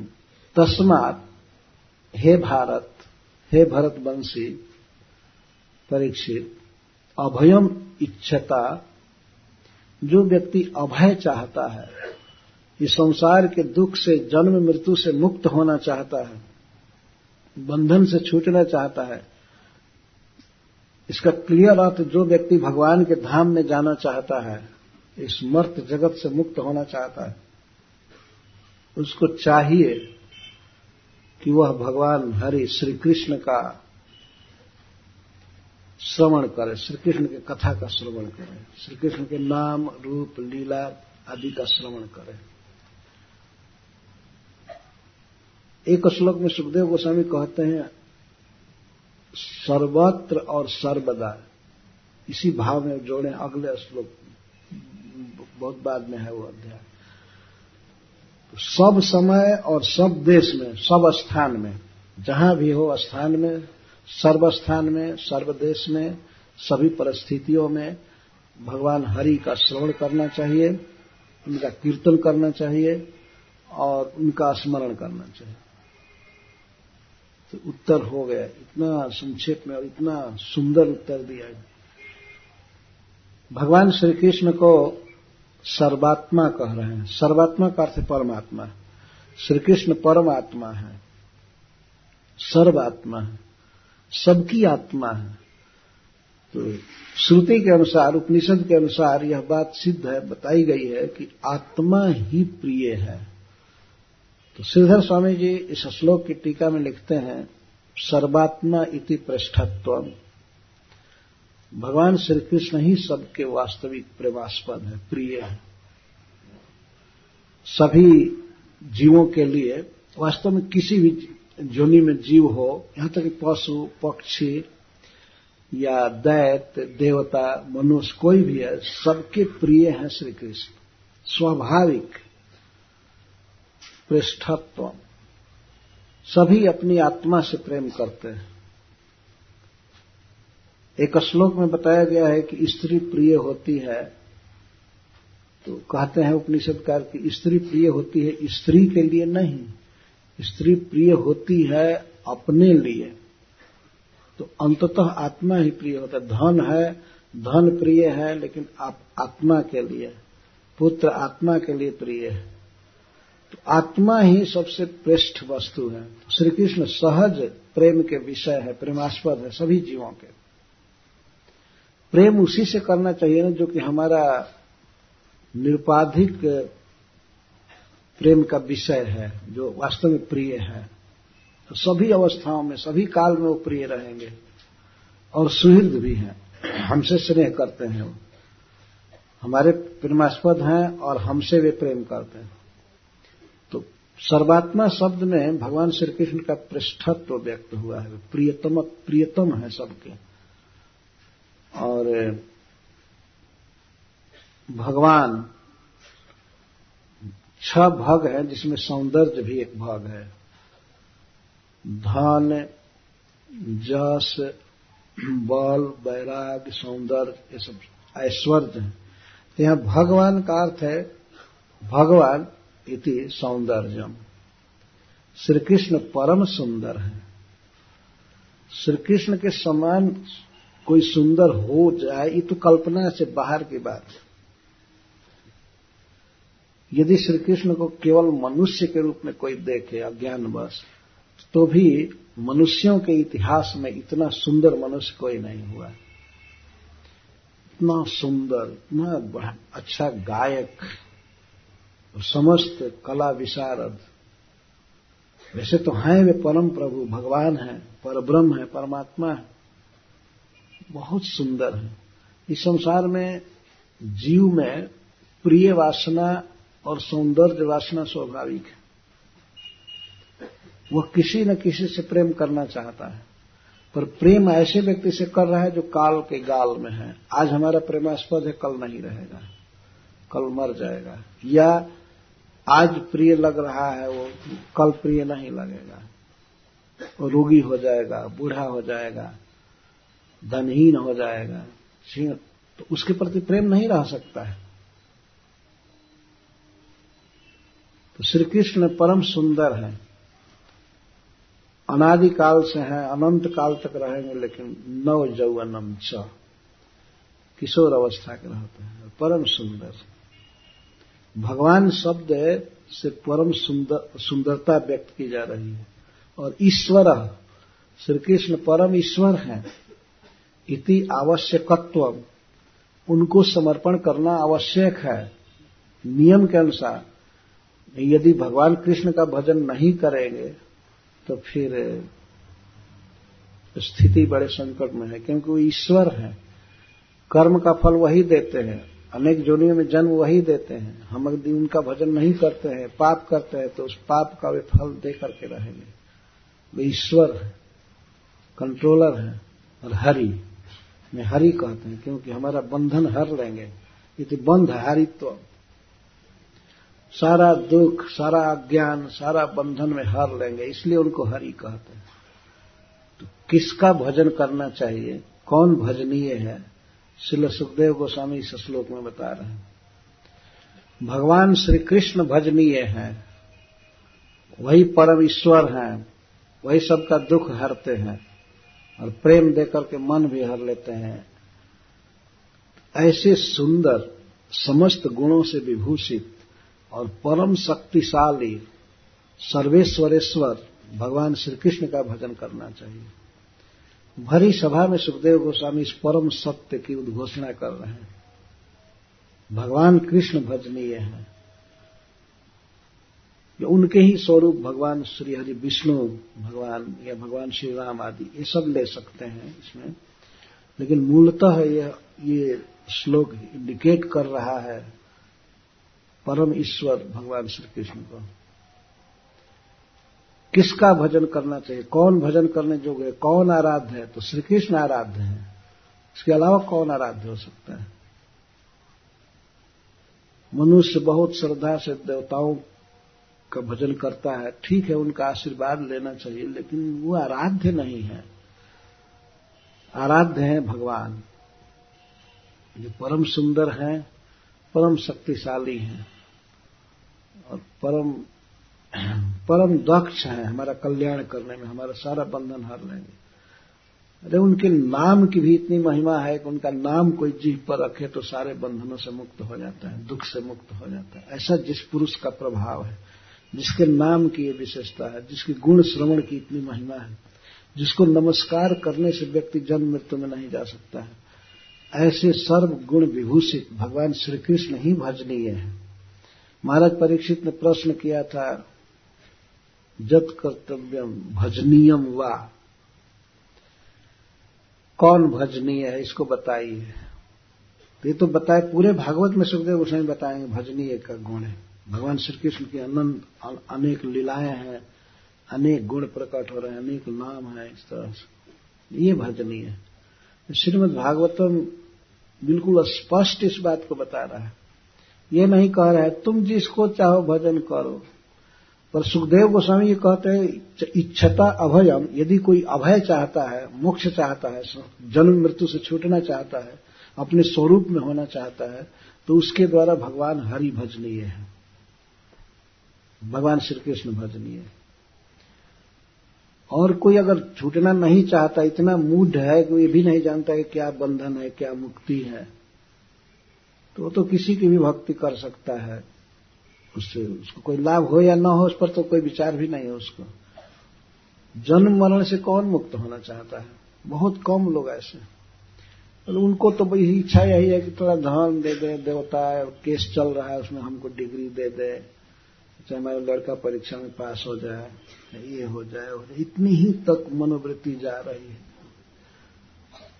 हम संसार बंधन में हैं, जन्म मृत्यु में हैं, बहुत खतरे में हैं, संकट में हैं, हम इससे पार हो जाए, ऐसा विचार आएगा तब तो इस संकट से पार करने वाले का भजन करेगा।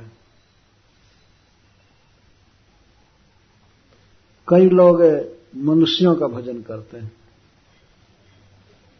मनुष्यों के पीछे पीछे रहते हैं। उनका उद्देश्य क्या होता है,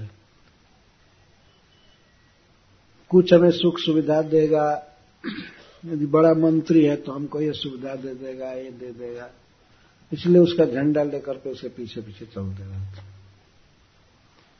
उनके लिए वही भजनीय है, वही इष्ट देव।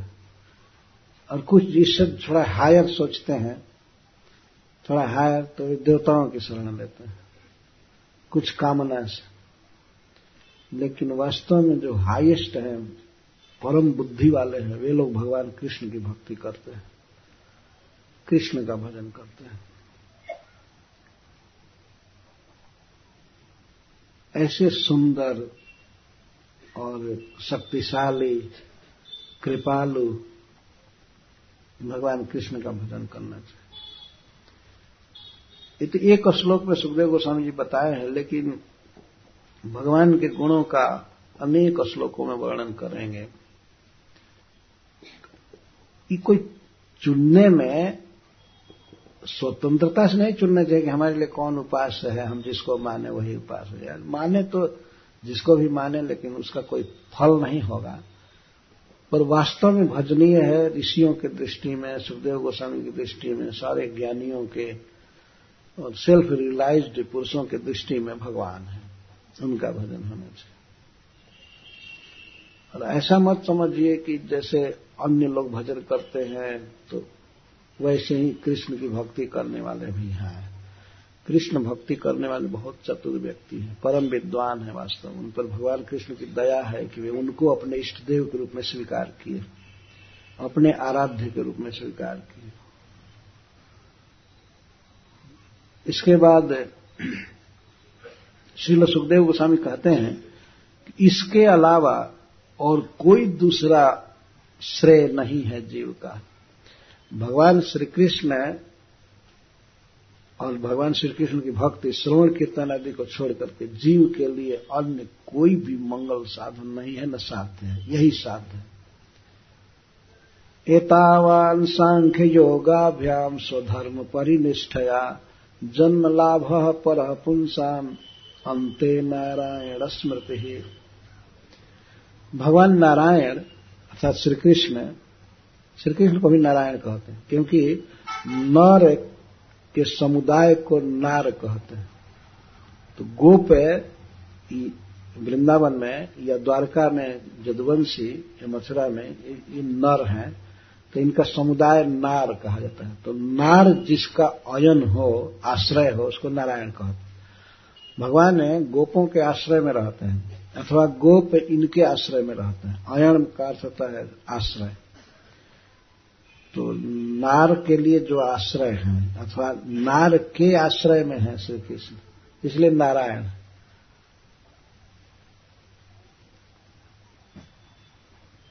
तो ये नारायण प्रकृति से परे हैं। जैसे हम लोग देखते हैं प्रकृति में, माया जगत में वस्तुएं हैं, लोग हैं, देवता हैं, सुनते हैं ये सब, और इनके नाम है, इनके रूप है, इनका घर है, इनका वस्त्र है, सब कुछ है, इनकी क्रियाएं हैं। तो ये सब प्रकृति के अंदर, माया के अंदर की चीजें हैं। इसको प्राकृत कहते हैं या माइक कहते हैं। लेकिन श्री नारायण का, भगवान कृष्ण का जो कुछ भी है, उनका धाम या उनका वस्त्र या उनके परिकर, उनकी लीलाएं, उनका नाम, उनका रूप, उनका गुण, सब चिन्मय है, प्रकृति से पार है। इस पर श्रीपाद शंकराचार्य ने भी लिखा है, नारायण परः व्यक्तात्। नारायण परे हैं प्रकृति से, प्रकृति के नियंता है। तो भगवान श्री कृष्ण के गुण, नाम, रूप, लीला आदि सब चिन्मय हैं, दिव्य हैं। तो ऐसे नारायण का स्मरण कोई भी पंथ हो दिलावे तब तो ठीक है। एतावन सांख्य योगाभ्याम, सांख्य और योग के द्वारा और अपने स्वधर्म की परिनिष्ठा द्वारा मनुष्यों के जीवन का बस इतना ही लाभ है इन साधनों से कि अंते नारायण स्मृति।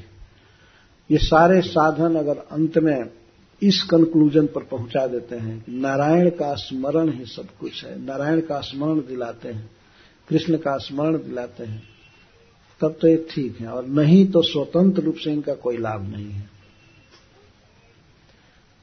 सांख्य कहते हैं चित और अचित के भेद करना, पदार्थ और आत्मा में क्या अंतर है उसको विलग करना, मीमांसा करना, इसको सांख्य कहते हैं। जीव चेतन है, आत्मा है, भगवान परमात्मा है, परम चैतन्य है। तो उनको जड़ पदार्थों से अलग करना, सबके गुण दोष गुण बता करके और भगवान की शरण लेना, ये सांख्य का कार्य है। और योग, योग है अष्टांग योग, जैसे जम, नियम, यम नियम आसन प्राणायाम प्रत्याहार धारणा ध्यान समाधि ये योग के 8 अंग हैं। इनको अष्टांग योग कहते हैं। इनके द्वारा व्यक्ति सिद्धि प्राप्त करता है। इस अष्टांग योग के द्वारा उच्च लोक प्राप्त करता है, सिद्धि प्राप्त करता है, अनेक प्रकार की अणिमा लघिमा महिमा इत्यादि। तो अगर केवल यही सिद्धि प्राप्त किया और योग में परम पारंगत हो गया, शरीर भी बहुत अच्छा कर लिया, तो ये कोई लाभ नहीं है जीवन का। हाँ, अगर अष्टांग योग भगवान की स्मृति करावे, अगर इस प्रयोसान में संघार में पहुंचे, कोई मान लीजिए चल रहा है अष्टांग योग कर रहा है योग मार्ग से और कोई सांख्य मार्ग से, अगर वे अंत में इस पर पहुंचे और उनकी साधना के फलस्वरूप यदि भगवान कृष्ण का स्मरण हो, गुणगान हो, श्रवण हो, तब ये जन्म का लाभ है। ये तामान्य बस इतना ही लाभ है इन सब साधनों का, और कोई लाभ नहीं है। और कोई व्यक्ति स्वधर्म का पालन कर रहा है, अपने आश्रम धर्म वर्ण धर्म के अनुसार चल रहा है, उनके नियमों का पालन कर रहा है, तो मनुष्य के जन्म का परम लाभ क्या है? नारायण स्मृति। भगवान का स्मरण उसे बना रहे, भगवान को प्रणाम करे, भक्ति करे, श्रवण करे, सब। तो यही है मनुष्य जीवन का लाभ, और कोई लाभ नहीं है। तो सांख्य का साध्य भी यही है। यदि सांख्य यहां तक पहुंचाए तब तो ठीक है, नहीं तो कंडम है बिल्कुल। और योग अगर इस कंक्लूजन पर लाया कि कृष्ण की भक्ति ही सब कुछ है, कृष्ण ही सर्वसार है, तब तो ठीक है। नहीं तो ये योग केवल शरीर को मोड़ने, आसन करने आदि से इसका कोई फल नहीं है। केवल शरीर तक फल है, आत्मा को टच नहीं करता है। आध्यात्मिक योग है भक्ति योग। तो जिस किसी भी साधन से, उपाय से व्यक्ति यहां तक पहुंचे कि नारायण का स्मरण ही जीवन का सार है, भगवान कृष्ण ही सब कुछ है, तब तो ठीक है। तत्र सदाचारम प्रमाणयति। कोई बात कोई व्यक्ति कहता है तो उसको प्रमाण देना होता है। तो सुखदेव गोस्वामी प्रमाण दे रहे हैं। प्रायेण मुनयो राजन निवृत्ता विधिषेधतः नैर्गुण्यस्था रमन्ते स्म गुणानुकथने हरे। कहा आप जो सिद्धांत कह रहे हैं, क्या इस पर पहले कोई चले हैं? तो सुखदेव गोस्वामी कहते हैं, प्रायेण मुनयो राजन, हे राजन, प्रायः 99% जो मुनिजन हुए हैं, 1% नहीं है तो इसलिए प्राय लगा रहे, नहीं तो सर्वे कह देते हैं। हे राजन, प्रायः मुनिजन जो विधि और निषेध से परे हैं, जो बहुत ऊंचे स्तर पर हो जाते हैं साधना में, तो शास्त्रों के विधि और निषेध का वो पालन नहीं करते हैं, वो करने की जरूरत नहीं पड़ती है। निषेध का अर्थ होता है कुछ काम नहीं करना है, और विधि का अर्थ होता है कुछ काम नियम से करना। तो वे दोनों से अतीत हो जाते हैं। नहीं करने जो काम तो करते ही नहीं है, जो करने का विधान कहता है शास्त्र तो उसे भी नहीं करते हैं। क्या करते हैं? तो भगवान के गुणानुकथन में रमते रहते हैं। उनके जीवन का बस एक ही आनंद है, एक ही काम है, हरे गुणानुकथने रमते रहते, भगवान के गुण कथन में, लीला वर्णन में, कीर्तन में रमे रहते। विधि निषेध बहुत आवश्यक होता है, शास्त्रों में विधि निषेध दिया गया है। जैसे रेल के डिब्बे में जब हम लोग देखते हैं कभी कभी, तो उसमें रहता है क्या करना चाहिए क्या नहीं करना चाहिए। बिना टिकट के यात्रा मत कीजिए, ये निषेध है। और खिड़की को बंद करके रहिए, और कई नियम लिखते रहते हैं। इसमें धूम्रपान वर्जित है, ये तो निषेध में आ गया है। और इसका सबसे अच्छा उदाहरण है कि जैसे किसी व्यक्ति की चिकित्सा पद्धति की परिधि में हो रही है। कुछ नियम है कि भाई ऐसे चिकित्सा होगी तो क्या करना चाहिए, क्या नहीं करना चाहिए, दो तरह की व्यवस्था की जाती है। कुछ से बचना है और कुछ जरूर करना है। तो नर्स आती है, प्रतिदिन कुछ न कुछ करने वाला विचार बताती है, ये दवा लेना है या वस्त्र बदलना है या और कुछ, ये चीज नहीं खाना है, ये चीज नहीं पहनना है, ऐसे नहीं करना है, तो निषेध होता है। तो जब तक रोगी है तब तक उसको विधि निषेध का पालन करना पड़ता है चिकित्सा के अनुसार। लेकिन जब वह रोगहीन हो जाएगा, पूरा कोई रोग नहीं रहेगा, तो उसको अब उस विधि और निषेध का पालन की कोई जरूरत नहीं है। चिकित्सा की विधियों का पालन करे कोई जरूरी नहीं है, और जो मना किया गया है कुपथ्य आदि उसकी भी कोई जरूरत नहीं होती उसके लिए।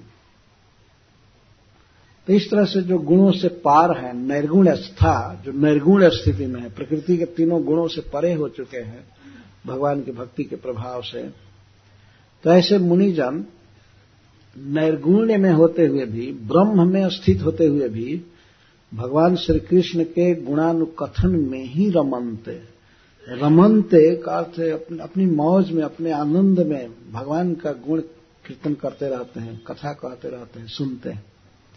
गुणानुकथने रमनते का यह अर्थ है कि कोई व्यक्ति कहता है और कुछ मुनि रमते हैं, सुनते हैं, यही रमण है। कथयंत माम नित्यम तुष्यंति च रमंति च। भगवान गीता में कहते हैं कि हमारे भक्तजन निरंतर हमारे विषय में कहते रहते हैं, सुनते रहते हैं, यही उनका रमण है, यही उनकी तुष्टि है, यही सुख है और यही सबसे आकर्षक रसमय काम है उनके लिए। तो ये सदाचार प्रमाण है। सदाचार का अर्थ होता है सताम आचारः सदाचारः। पहले के सज्जनों ने, बड़े बड़े महात्माओं ने, भक्तों ने जो किया है उसको प्रमाण दे रहे हैं, यही किया है।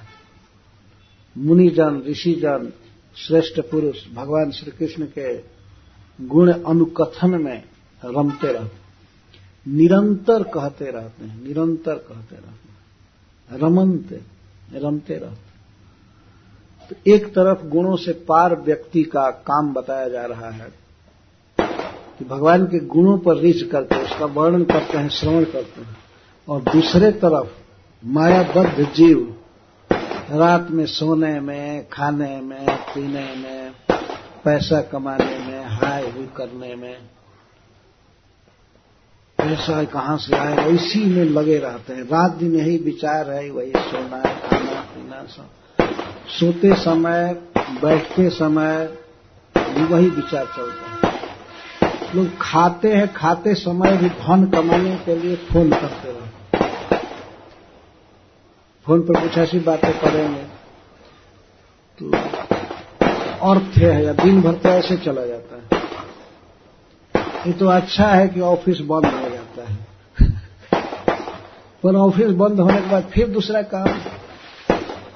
ऐसा नहीं कि ऑफिस बंद हुआ तो इसके बाद माला उठाए और हरे कृष्ण करने लगे या भागवत पढ़ने लगे। ऐसे मायाबद्ध जीव दुर्दशा में। तो महत्पुरुषों ने जो किया है, जो रास्ता दिखा गए हैं, उस रास्ते पर चलना चाहिए। सबकी मत यही है कि, और सबका काम यही है, सब इसी काम में रमे रहते हैं। भगवान का गुण वर्णन करना है, श्रवण कीर्तन करना है, इसमें रमे रहते हैं। तो इसके बाद ऋषियों ने कह दिया तो आप अपूर्व बात कहते हैं, ऐसा तो हमने कभी सुना नहीं था एकदम, कि भगवान के कथा कीर्तन के अलावा आप कुछ भी साधन नहीं मान रहे हैं। सुखदेव गोस्वामी कहते हैं हाँ, ये अति अपूर्व बात है, पर परम सत्य है। और इन ऋषियों में निर्गुण स्थिति में रहने पर भी भगवान के कीर्तन में, कथा में रमे रहते हैं। इसमें मैं दूसरे का क्या प्रमाण दूं, मैं प्रमाण हूं इस विषय में। मैं पूरा निर्गुण स्थिति में था, प्रकृति से पार था, लेकिन भगवान श्री कृष्ण के गुणों को सुन करके मैं अपने पिता के पास आ करके अध्ययन किया श्रीमद भागवतम का। इस श्रीमद भागवतम को मैं आपको सुनाऊंगा। तो यहाँ हम विश्राम देते हैं कथा को, और कल से महाराज परीक्षित से सुखदेव गोस्वामी यही बात कहेंगे कि मैं आपको भागवत सुनाऊंगा। और वो समस्त ऋषियों के गुरु हैं, वहां पर बैठे हैं, और दूसरे को क्या प्रमाण दें कि भगवान का कीर्तन, भगवान का श्रवण कीर्तन ही सबसे श्रेष्ठ है। मैं ही प्रमाण हूं इस विषय में। ये बहुत सुंदर बात कह रहे हैं। और जोगी नाम परमम गुरु, वो समस्त भक्तों के परम गुरु हैं ही।